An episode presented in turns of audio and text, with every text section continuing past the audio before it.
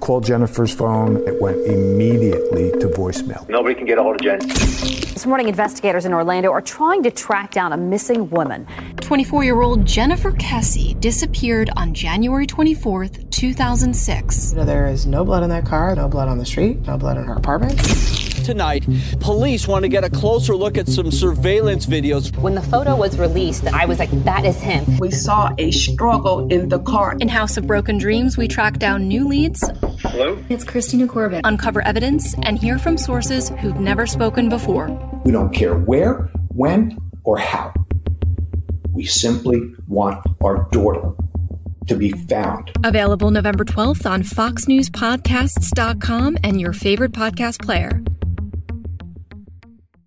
From the Fox News Podcasts Network, subscribe and listen to the Trey Gowdy Podcast. Former federal prosecutor and four term U.S. Congressman from South Carolina brings you a one of a kind podcast. Subscribe and listen now by going to FoxNewsPodcasts.com.